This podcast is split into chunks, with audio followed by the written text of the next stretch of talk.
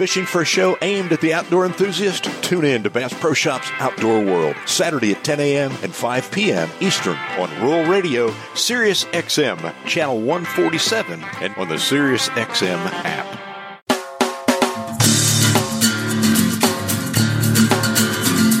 Welcome in to Bass Pro Shops Outdoor World, brought to you by Bass Pro Shops. If you love fishing, hunting, and the great outdoors and want to make it even better, you're in the right place. With host Rob Keck, your adventure starts right here.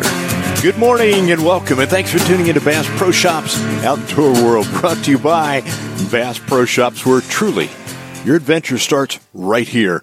I'm Rob Keck, your host, and in spite of the COVID 19 crisis, I just hope that you're having a wonderful Saturday and, and getting a chance to social distance in the great outdoors. Well, we are in the month of May, and for the most part, uh, the final month of the spring turkey season for many states. And, uh, you know, many of the northeastern states just recently opened uh, at the beginning of May, and uh, they're going to run to the end of month through the end of the month. But uh, state of Maine's going to go through the first week of June.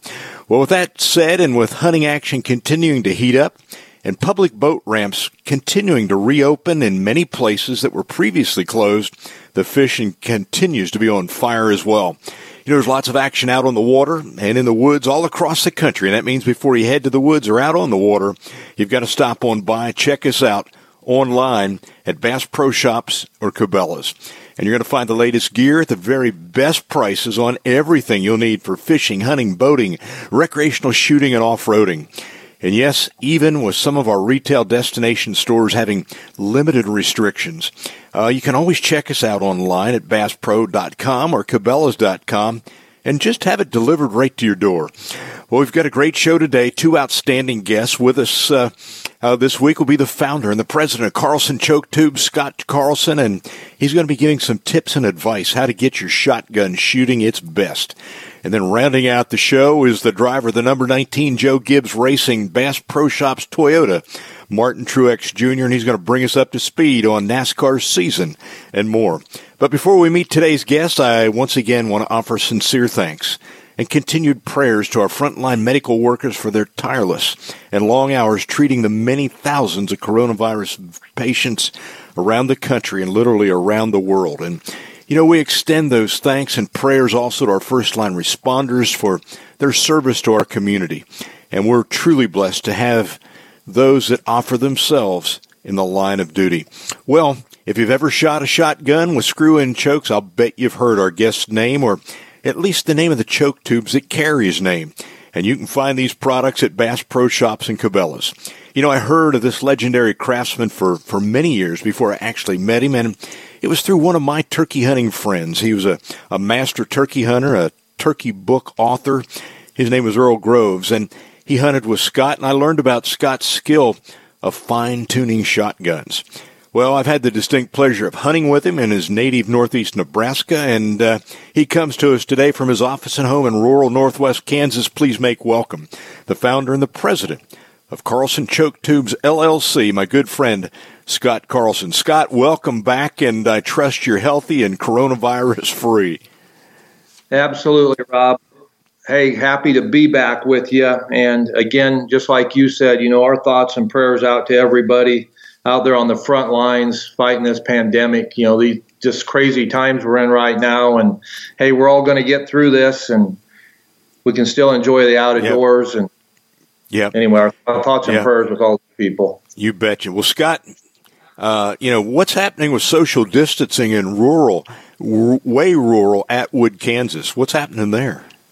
Well, I tell you what, when you live out here in western Kansas, you're social distancing all the time because we live in a we live in a pretty rural area. Our county's 30 miles by 30 miles, and there's only 2,900 people in our county. But you know, we're very fortunate out here. Uh, three or four counties around us, none of us have any cases um, yet in this area. And I would say about a third of the counties in Kansas don't have any reported cases yet, you know, and I'm sure that's mm-hmm. going to change. But, you sure. know, there's a lot of positive things turning this thing around out there, these frontline workers. And anyway, everybody fighting this. We'll get through this. And yep. anyway, thing, uh, things out here in the country are about the same. You know, the farmers are going about getting their crops in the ground and, um, you know, it's, it's just pretty much the same thing. You wouldn't even really know this thing was going on if you didn't listen to the news. Yeah. Well, has it affected your business at all?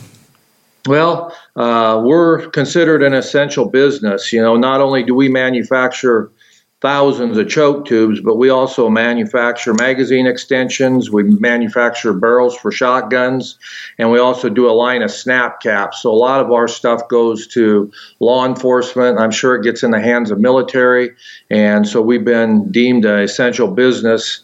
And so we've been able to keep our people working.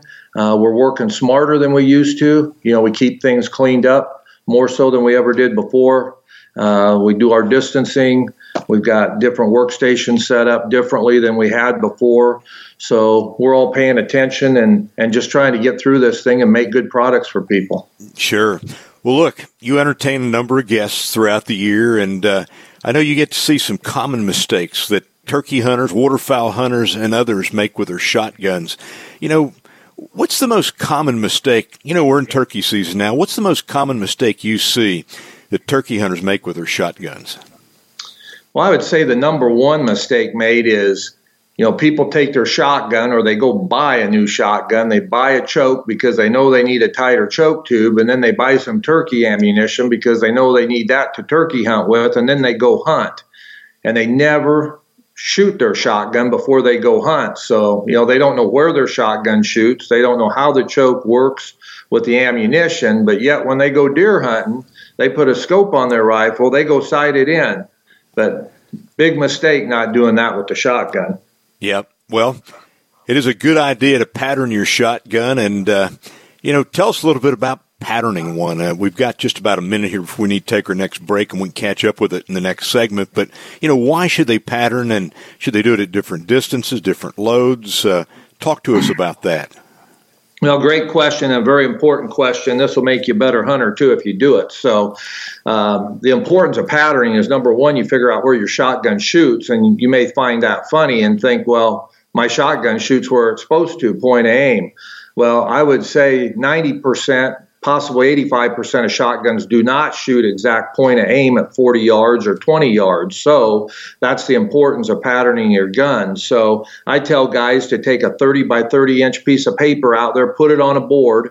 If you like them little turkey targets, then put that over the top of that paper so you can catch all these pellets at 40 yards you know, use some type of a bench. You know, it doesn't have to be fancy. It can be the back of your tailgate, but just something with sandbags so that when you shoot, you can hold that gun as steady as possible, just like you would your deer rifle when you're sighting it in.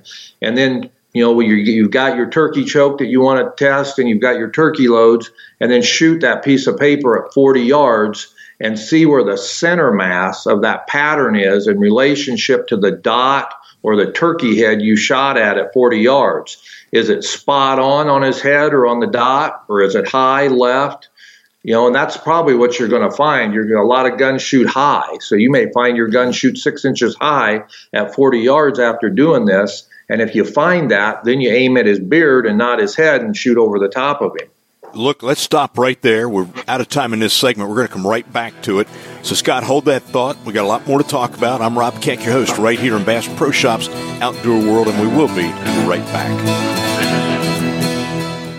Years ago, sportsmen led the first revolt to save what was left of North America's dwindling wildlife resources, and it took purpose and commitment. This crusade began with Theodore Roosevelt's forming the Boone and Crockett Club in 1887. Since then, sportsmen and women have been at the forefront of every environmental revolution in this country, providing the vision, funding, and manpower to establish and run what has become the most successful system of wildlife management in the history of mankind. Yet to this day, our story remains relatively unknown, especially to those who don't hunt or fish. We must tell this story, but we need to do more than that. We must insist that others who claim to be conservationists but work tirelessly on campaigns to end all hunting honestly examine the evidence and then ask themselves where would the wildlife they cherish be without sportsmen's dollars and without sportsmen's efforts? Conservation had a beginning, but it has no end. To learn more, visit BooneandCrockettClub.com. Back to Bass Pro Shop's Outdoor World. on Rural Radio, Sirius XM. And welcome back to Bass Pro Shops Outdoor World. If you've just tuned in, we're visiting with the founder and the president of Carlson Choke Tubes, my good friend Scott Carlson. Scott, we were talking about patterning. I sort of hurried you there in that last segment, but it was really, really important. Why don't you sort of recap that very quickly and then add to it, if you would? Yeah, you know, just back to that patterning, you know, it, it's so important just to figure out where that shotgun shoots, just like with your deer rifle, putting a scope on it or figuring out where the open sights are shooting. So, doing this at 40 yards at a big piece of paper helps you catch all those pellets. And when you shoot at 40 yards, and you go down and look at the paper, you're going to see why it's important having that 30 inch by 30 inch piece of paper with either your target over that or a dot that you're shooting at. And then you're going to see exactly where that gun shoots, you're going to see exactly how the choke is patterning with the turkey load that you're planning on using, and then you can compensate or figure out what you need to do from there. So, you know, there, there's scenarios that happens where a gun shoots left or right, maybe six or eight inches, and it's pretty hard to compensate aiming at a turkey, you know, six or eight inches to the left or the right of his head.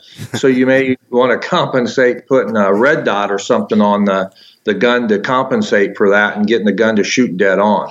Yeah. All right. Well, you mentioned 40 yards. Is that the only distance you should test? Uh, you know, some guys, uh, you know, they're good at calling those birds in, and maybe their average distance is 22. Uh, or, you know, with some of the modern loads, you know, some of these manufacturers saying, boy, you can, you can take them at 50. Uh, you know, I don't like to promote that, but tell us about distances, just 40 or other distances too? Well, we pattern everything nearly at 40 yards, but we've done some testing out to 70 yards too. So, I mean, we've shot at 10, 20, 30, 40, all the way out to 70 in 10 yard increments. But I will tell you at 20 and at 40 and at 50, your patterns are going to be about the same place at all those distances. Mm-hmm. At 60 yards, things start changing a little bit, you know, and I don't advocate shooting a turkey at 60 yards, but these new loads they've got out, these new TSS, which maybe we'll talk about later, but some of these new loads they got out are sure capable of doing that. But, you know, you and I have turkey hunted a long time and I can judge distance pretty good, but there's been times when I shot birds that I thought were 40, and when I walked out there, he was at 48.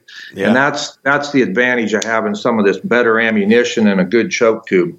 You betcha. Well, what would be a, a lethal number of? Let's say you've got a ten inch circle. What would you try to strive for it at forty yards? What would you What would you go for? Well, I'd look to at least get some density in that 10 inch. So, you know, I, I, would look at getting something around a minimum of 150 pellets and, you know, some of these new loads that are out there, you know, you can drive that up well over 300. So I think if you've got 150 pellets and that way, shotgun triggers aren't the best. You know, I'm a gunsmith and, and they aren't like rifle triggers. So when you've got a bird out there and you pull the trigger on him, it's not always spot on where you were aiming. You might pull it two or three inches left or right. Mm. And if you still got that pattern density in that 10 inch circle of at least 150 to 180 pellets, you're going to kill that bird. Yeah, yeah. Well, look, once you've got that comfort level with with patterning your gun, uh, what kind of advice would you give uh, in shooting it? Uh, you know, you mentioned a bench rest, but you know when you're turkey hunting, you know you're not shooting off a bench rest. You're sitting on the ground, uh, face mask, gloves, uh, attired for the hunt. What what would you advise there? Well, if a guy's got time, I sure advise, you know, shooting in scenarios or like you're going to be sitting down, using your knee or taking a set of sticks with you. I mean, when my kids were small, I always took shooting sticks and I always had them shooting off those.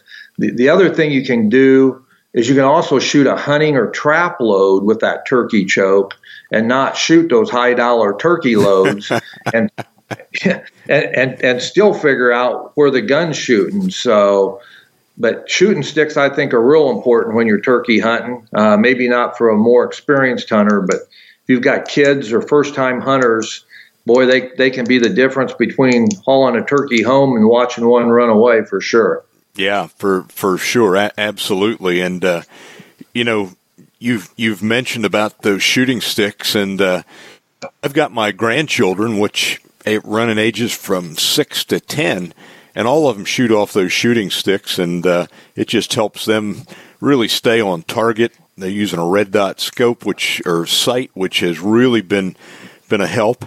Uh, you know, when you look at those different distances, and you know, you you've mentioned about using some cheaper field ammo. We've been doing that as well because you know when you look at the price of uh, you know some of these TSS loads, and I, I don't want to cut corners when I'm hunting, but I do want to save some money when I'm out there practicing trying to get uh, things going. You said that uh, you really won't find much difference uh, in what ways when you shoot that that field load. Talk to me a little bit more about that. Yeah, the, the field load's going to shoot the same point of aim or where your shotgun shoots. So just because you go from a turkey load to a, a pheasant load or a trap load, it's still going to show you center mass. It's not going to show you as much because those turkey shells are a lot denser, but right. it's still going to show you where the gun shoots and it's going to show you if you pull the shot left or right. The other thing that I do, and you've probably done this too, Rob, because you've got young kids you're taking out hunting, I never let one of them shoot one of them turkey loads. And no. especially if not shot shotgun much, because when they pull the trigger, they're going to not like the association of that with what happens. So I, I let them shoot trap loads, which is still going to show them where the gun shoots and, and, and get them used to shooting the gun. Yeah, absolutely. Well, let's say you bought a shotgun that uh, you know comes equipped with what it says a full choke. Why should I consider buying an aftermarket choke, and how should I go about selecting one? We've got just about a minute here.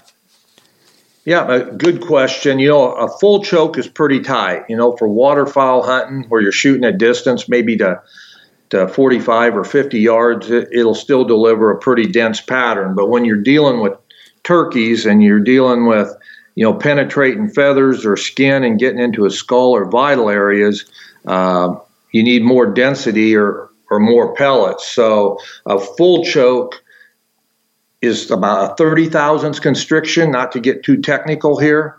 Uh, modified's about 20 thousandths of constriction.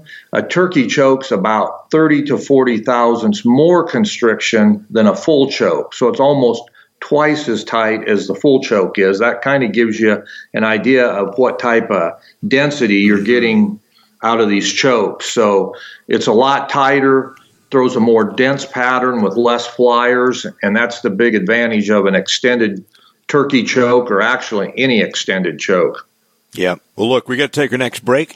Folks, we will continue our conversation with Scott. There's a whole lot more coming right up, and I'm Rob Keck, your host, right here on Bass Pro Shops Outdoor World. Thanks for joining us, and we will be right back. This is a public service announcement test from TakeMeFishing.org to determine if you need a fishing license and boat registration before heading out on the water. Let's begin. Are you a bear? Do you have a beak? Does your name rhyme with Ald Beagle? Do you dart in front of cars? Here's a tough one. Do you have plumage? Do you rub your body against things to mark them? Do you have webbed feet? No, I mean like a. Were you hatched? Do you have fur? I'm not talking back hair. Does your boat fly south for the winter with the other boats? Regardless of how you answer, you need to be licensed and registered because it helps local conservation efforts protect the very natural resources you enjoy boating and fishing in for generations to come. Do your part at takemefishing.org. Back to Bass Pro Shops Outdoor World on Rural Radio, Sirius XM. And welcome back to Bass Pro Shops Outdoor World, and thanks for joining us here. And we're visiting with the founder and the president of Carlson Choke Tubes LLC, Scott Carlson. Scott, you know, you mentioned TSS, and, uh, you know, stands for Tungsten Super Shot, and it's certainly taken the turkey world by storm.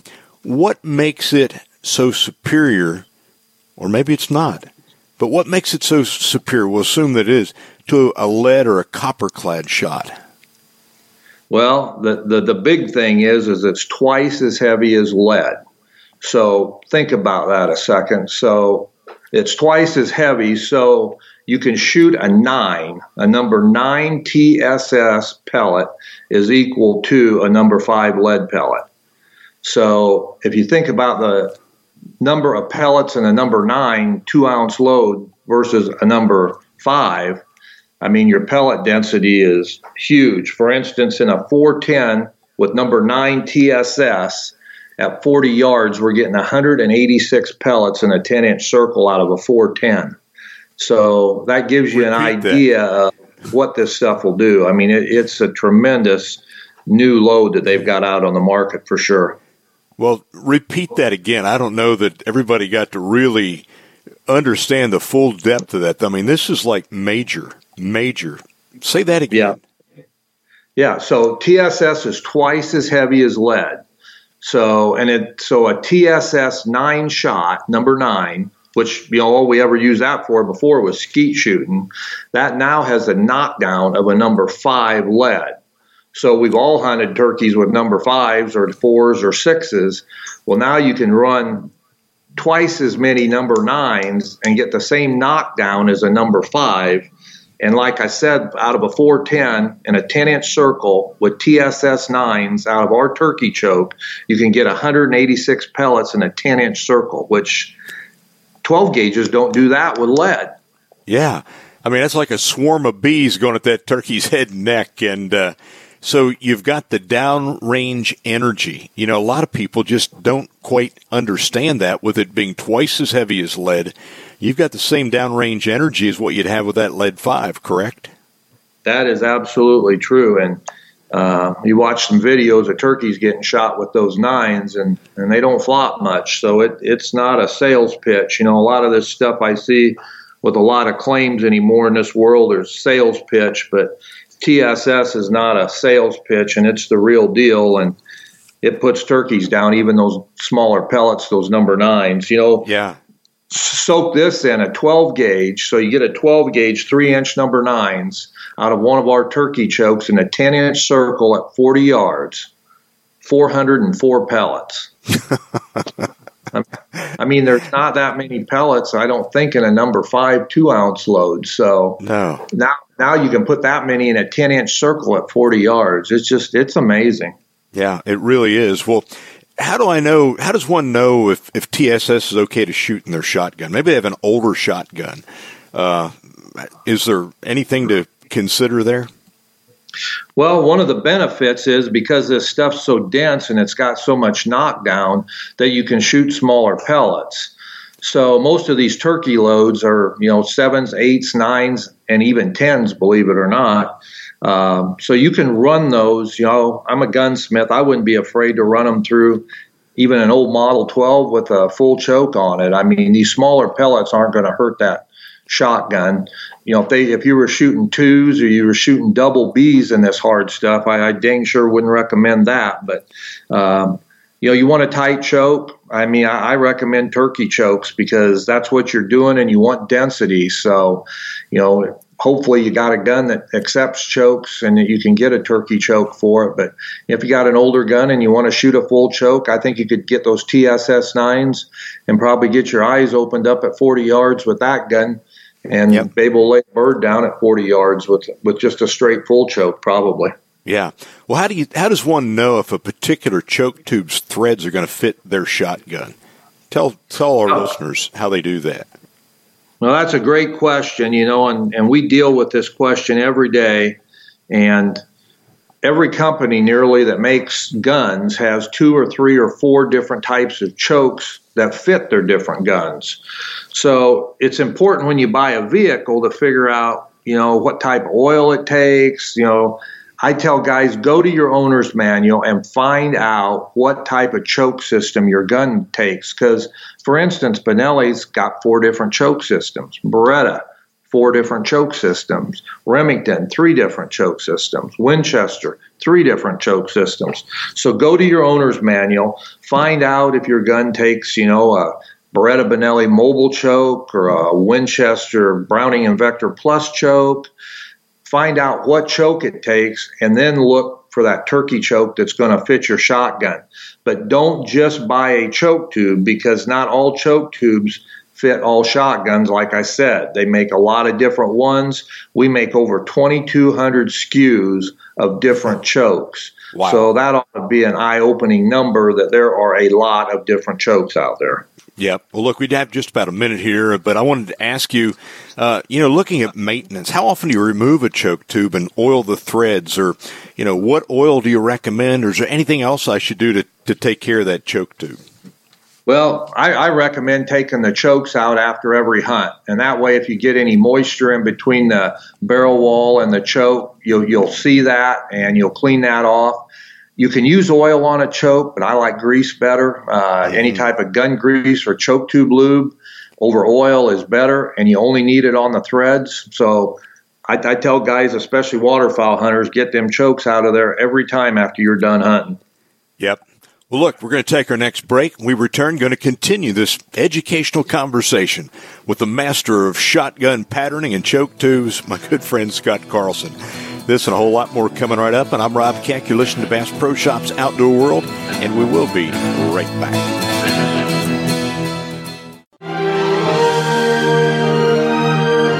Golf is more than just a game. It is an experience and some experiences are so enjoyable that they become memorable cherished for a lifetime. Top of the Rock and Buffalo Ridge. Come closer to nature, closer to bliss and closer to heaven than you ever imagined. This is golf in the Ozarks.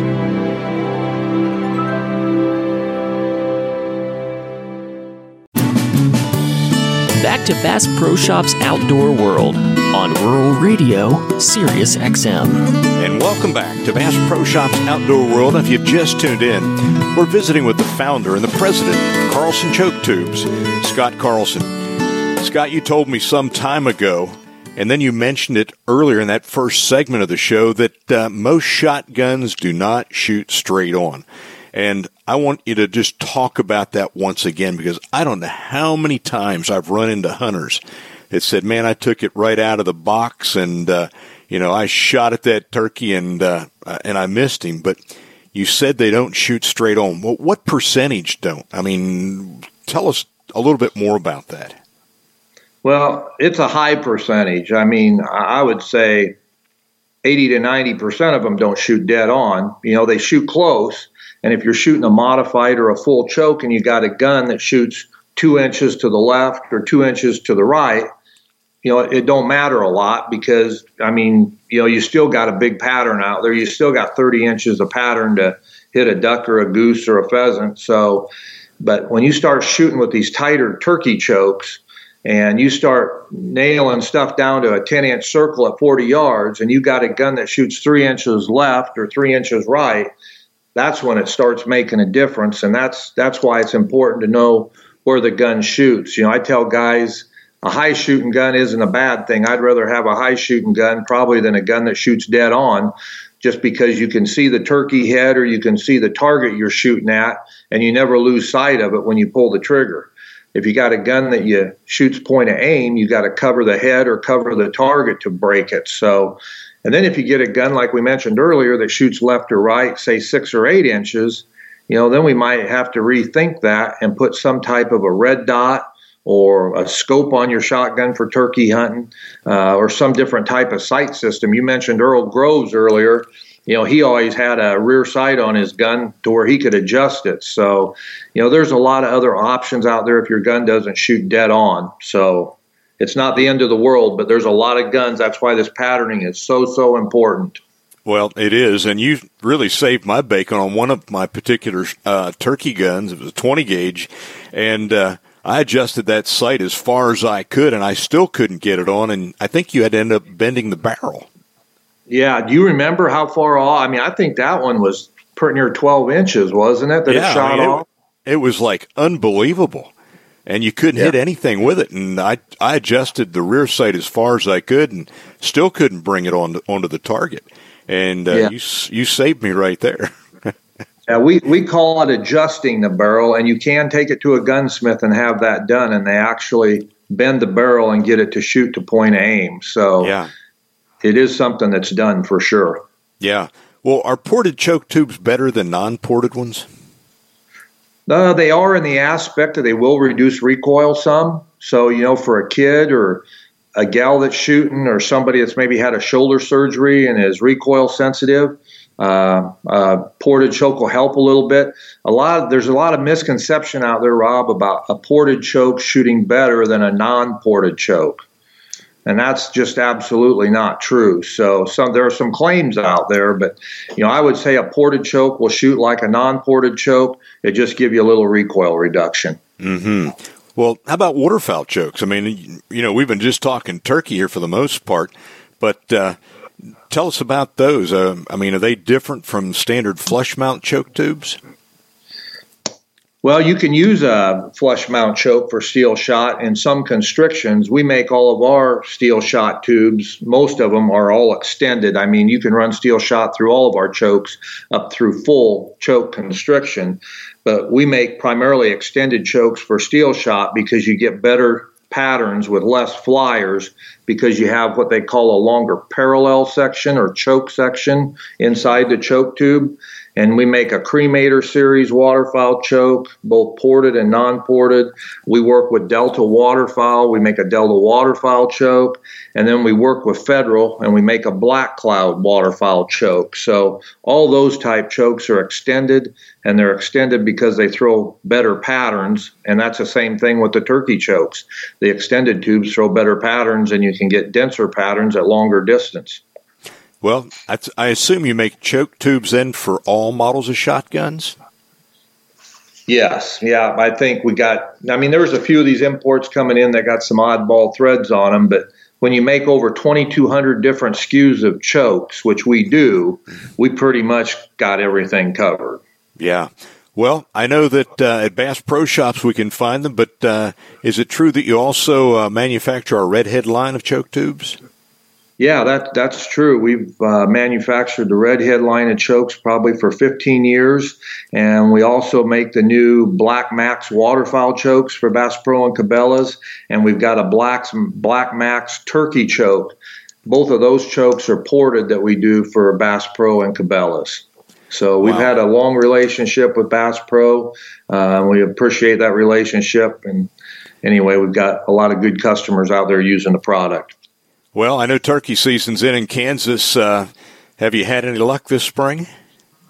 Yeah, we've we've been able to get out and do some hunting. I mean, that's one of the advantages living out here in rural America. We can still do that type of stuff.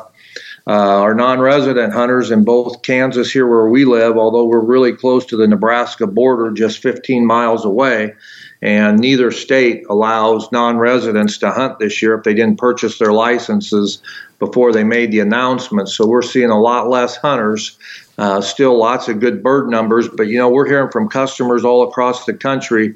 There's just a lot of people getting out hunting, and now they're starting to get back out and doing fishing where they can do it. So uh, that, that's one of the great aspects of our country is we can get out and do these things and enjoy the outdoors.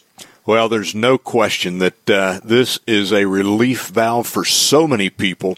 You know, during this time when you know for weeks they've been penned up, and uh, you know for for so many, uh, I mean, this is this is just a godsend to be able to go out there with family and friends, and uh, you know enjoy the great outdoors.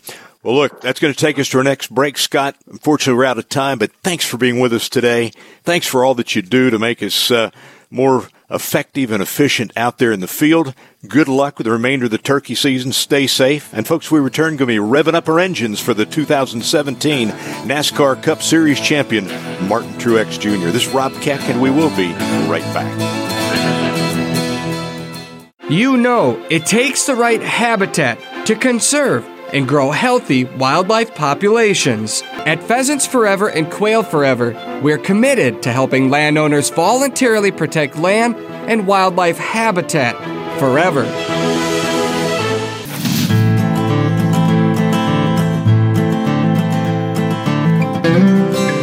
Benefits here go beyond protecting habitat for upland birds and wildlife. Native grasslands protect soil, provide valuable resources for the ranching community, and serve as a natural filter to enhance water quality for all.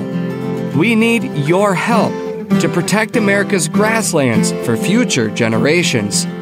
Creating and leaving a legacy is within your reach. At Pheasants Forever and Quail Forever, we're here to help you make a difference. Healthy habitat and abundant wildlife. Build it today to last forever.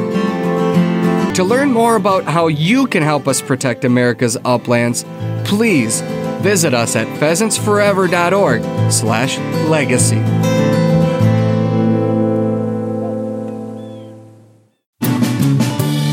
Back to Bass Pro Shops Outdoor World on Rural Radio, Sirius XM. And we are back. And thanks for tuning in to Bass Pro Shops Outdoor World. And if you've just tuned in, we're introducing our next guest. Well, Martin Truex Jr. is the 2017 NASCAR Cup Series champion, and he's in his second season driving the number 19 Joe Gibbs Racing Toyota. And, you know, he earned his first win with the team at Richmond Raceway in 2019 and followed by six more with wins at Dover, the Coca-Cola 600, Charlotte, Sonoma, Vegas, back in Richmond and Martinsville. Martin has 26 career victories in his series. He previously drove for Furniture Row Racing, where in his five years with the team, he he amassed 17 victories, including the Coca-Cola 600, the Southern 500, and three berths in the Championship Four playoff round. And Martin was also two-time Xfinity Series champion and 13 wins in that division. And back in 2006, he earned the title of Rookie of the Year. Well, all of us at Bass Pro Shops couldn't be more proud to see the big Bass Pro Shops logo on the hood of the number 19 as it circles and leads its way around the major racetracks across the country.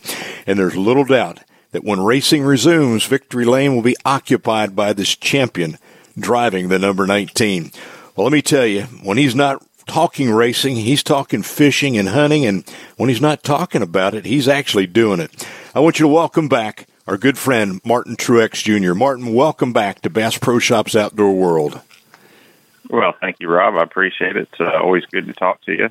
Hope you're doing well in these uh, these crazy times we're in. oh, I'll tell you what, it is crazy, and uh, you know, talk about crazy. We have a mutual friend in Mark Zona, and Martin, I had Zona on the show two weeks ago, and he told me that you two flat tore up some monster bass in a little known spot in Arkansas. Is there any truth to that?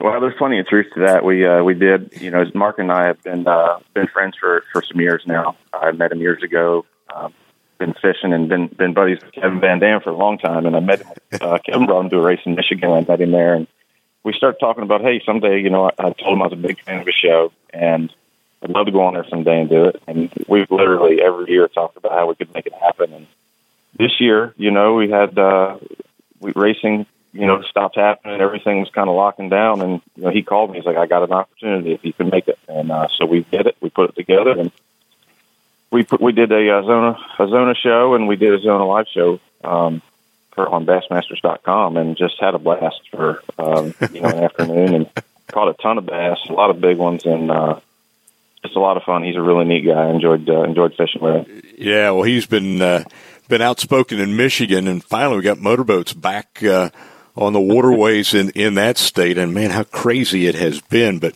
by the way, off of that, he went he went to say that uh, Johnny Morris saw some of the pictures of those huge bass that you guys caught, and he wanted to know exactly where you two were fishing, but wouldn't share the location. Now, is that true? Are you keeping that from Johnny?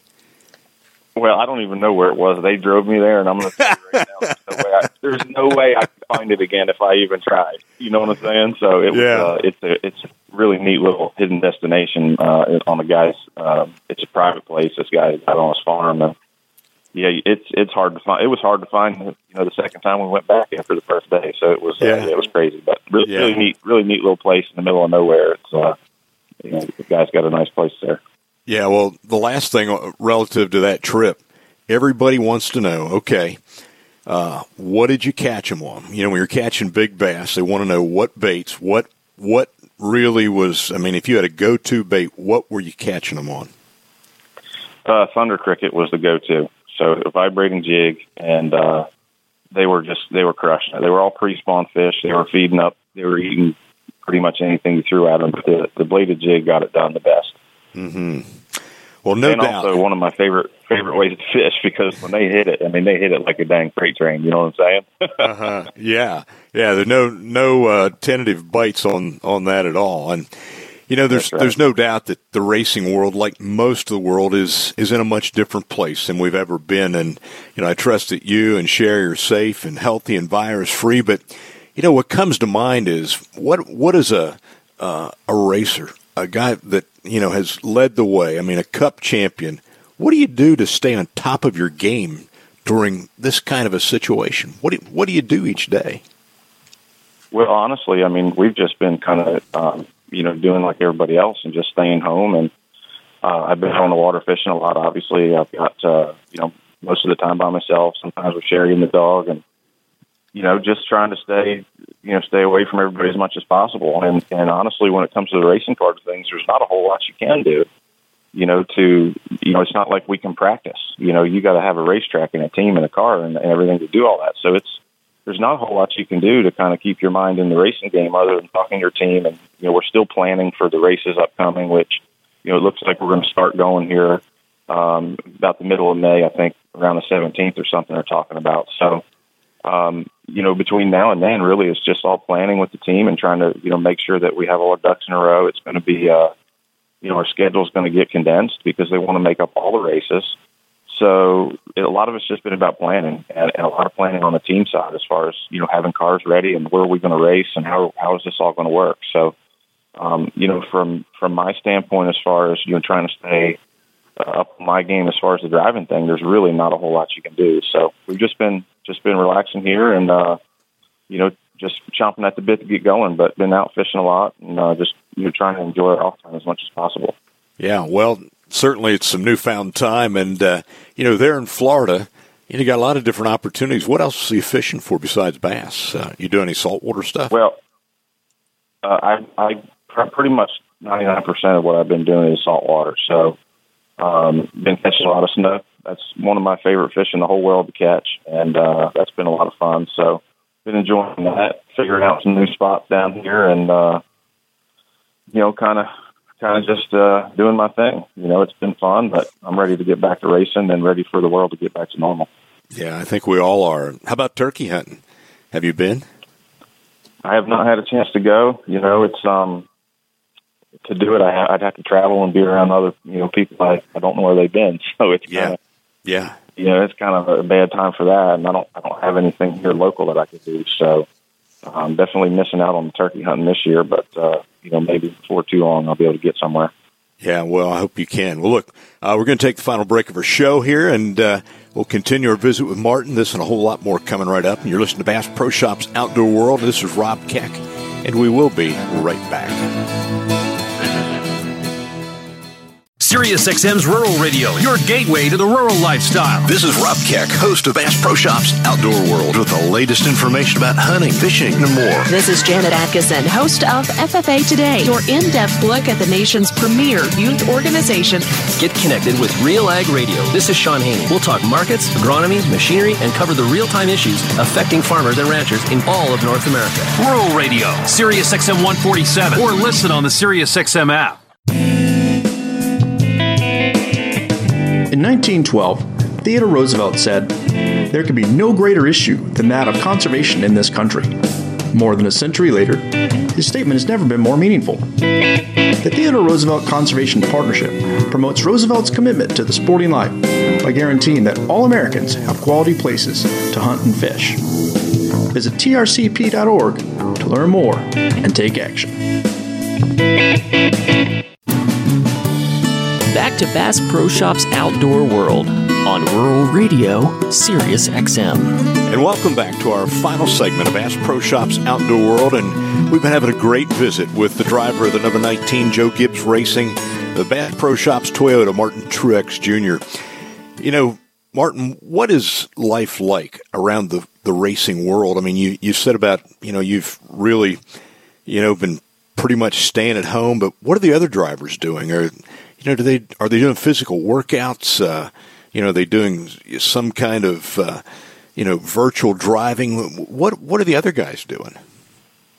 Yeah, I think you know what's something that's gotten real popular here in the last month or so since we've been off has been uh, iRacing, which is um, an online uh, racing deal that you can do. And uh, I used to do a lot of that back in the day when I was coming up through the ranks. And um, I have a little simulator set up at my house in North Carolina, and uh, obviously that's too far away to get to. So when I get back there, I'm going to start getting on there and making some laps and uh, maybe get on there with some of the other guys. But really, everybody's kind of been doing the same thing, just uh, just laying low and racing online a little bit. Uh, I've been fishing instead of racing online, but uh, hopefully I'll good. get into that. I'll get into that a little bit here shortly. good, good. Well, I know you're working with a new crew chief, James Small, uh, this season. How's that working out, and what's it like when you have to change crew chiefs? Yeah, it's um, you know, it depends on on the situation really, and I think for me this year and working with James so far, it's been really really good. And um, I'm really excited about what he brings to the table and, and what we're gonna you know go accomplish going forward. And uh, it's a shame that we only had you know four races real quick to figure things out, um, and now we're on we got to be on this hold, but. Uh, I feel really strong that he's going to do a great job, and uh, you know, for me, the transition's been easy because he's worked on our team for the last few seasons. Uh, you know, he was part of our he was part of Furniture Row Racing uh, the year we won our championship, and then he was uh, my engineer in 2018, um, and in 2019 as well. So he's been there with uh, with Cole and I through a lot of what we've been doing, and really, really is similar to you know Cole Pearn, which was my, my previous crew chief, and, and the way he does things, and you know the way we communicate. He understands all that because we've done it for years. So I feel really strong about what he's you know bringing to the table and, and the job he's done so far, and look forward to uh, seeing what we can accomplish in the future. Yeah. Well, you mentioned about mid May. Uh, you know, with maybe the next race taking place, where would that be, and and how do you envision the remainder of that season looking like? If they're going to work in, you know, the schedule that's been missed. How, in your opinion, how's that going to work? Well, it's going to be busy, that's for sure. And um, you know, they're looking at a lot of different options right now. I don't think anything's set in stone. Um, you know, I, believe it changes day by day, just based on the state regulations and what's going on. You know, as far as that goes, but um, they're looking at kicking it off in, in Darlington. Um, I believe the 17th, and I think we're going to start out doing races close to North Carolina, where all the teams can drive. So nobody's got to get on airplanes and and you know have 50 or however many people you put on an airplane, 100 people you know, keep uh, keep everybody somewhat separated from that aspect, and uh, do a lot of the tracks that we could drive to. And there's going to be a few races a week. It's not just going to be on Sundays for a while. Um, and they're talking about you know probably not having fans in the grandstands for a little while as well. So, uh, like I said, it changes day by day, but um, you know so far that's really the plan going forward. But I think the big thing is we're going to get back on the racetrack. Uh, I think it'll do great on television because nothing else is going on and um, we're going to we're going to put on some great races um, at some awesome racetracks, and it's going to be you know more than one race a week for a while. So uh, there'll be a lot of action, a lot of things going on, and it's going to be tough on the teams. It's going to be tough on everybody just to, to you know prepare cars in such short order. Sure. And and and race that often, but uh, yeah, I'm looking forward to it. I think it's going to be fun. It's going to be something totally different than we've ever done, and uh, it's going to take some getting used to for sure, but I'm I'm uh, excited about it and looking forward to it. Well, look, you've been a Cup champion, an Xfinity champion. What does it take to be a champion? What does it take to be a winner? You know, it just takes a drive and a never give up attitude. You know, I think um, you certainly look at my career. There's been a lot of ups and downs. There's been a lot of times where you know I was I was wrote off and people thought I was done and couldn't couldn't get the job done anymore. And you just keep fighting and clawing for what you believe you can do. And and continue to put in the effort and, and, and the hard work that it takes. So uh, I've been very lucky in my career to be with some great teams and, and surrounded by a lot of great people that believed in me not only at the racetrack but here at home as well, and, and my family and everybody. So uh, it's been it's been tough, uh, but anything worth doing is, is a challenge, and uh, you know I accept that challenge every single week when I prepare for the next race, and hopefully uh, have a chance to go out there and show what I can do obviously there's a lot of elements to, to become successful, whether it's the car, your chief, the team, having the right tools. But talk to us about the mental part of this. You know, to to go through the, the ups and downs, the trials, the tribulations. How do you how do you get your mindset right that you can win, that you will win, and you can be back there in victory lane. I mean, how does how does one deal with that? Well, it's difficult, and I'll, I'll tell you one thing that uh, that is really hard to explain to people. You know, look at last year; we had a great season. We won seven races, right? Yeah, we lost 29 races. So, in a great season, you have you have to learn how to you know have realistic expectations, and you know sometimes you may finish tenth in a race, but you feel like you did a great job, and it was like a small win. You know, so you're. I think you always you're always just trying to take the positives out out of everything.